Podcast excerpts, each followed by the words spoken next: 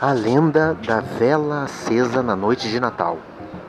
Um conto de origem austríaca, sem autoria conhecida.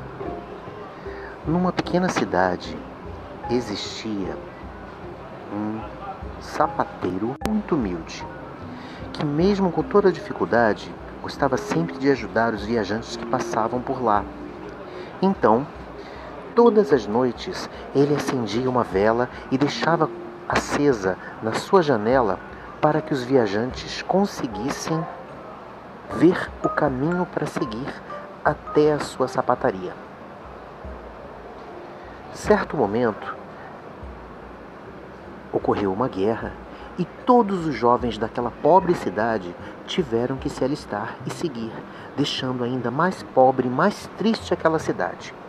Mesmo assim, o sapateiro não desistiu de ajudar os viajantes e mantinha a vela acesa em sua janela.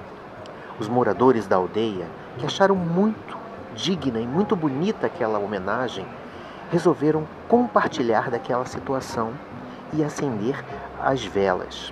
Era véspera de Natal, então todos acenderam as velas nas janelas de suas casas. À meia-noite, os sinos da igreja começaram a tocar, anunciando que a guerra havia terminado e os jovens poderiam voltar para casa e novamente estar juntos de suas famílias.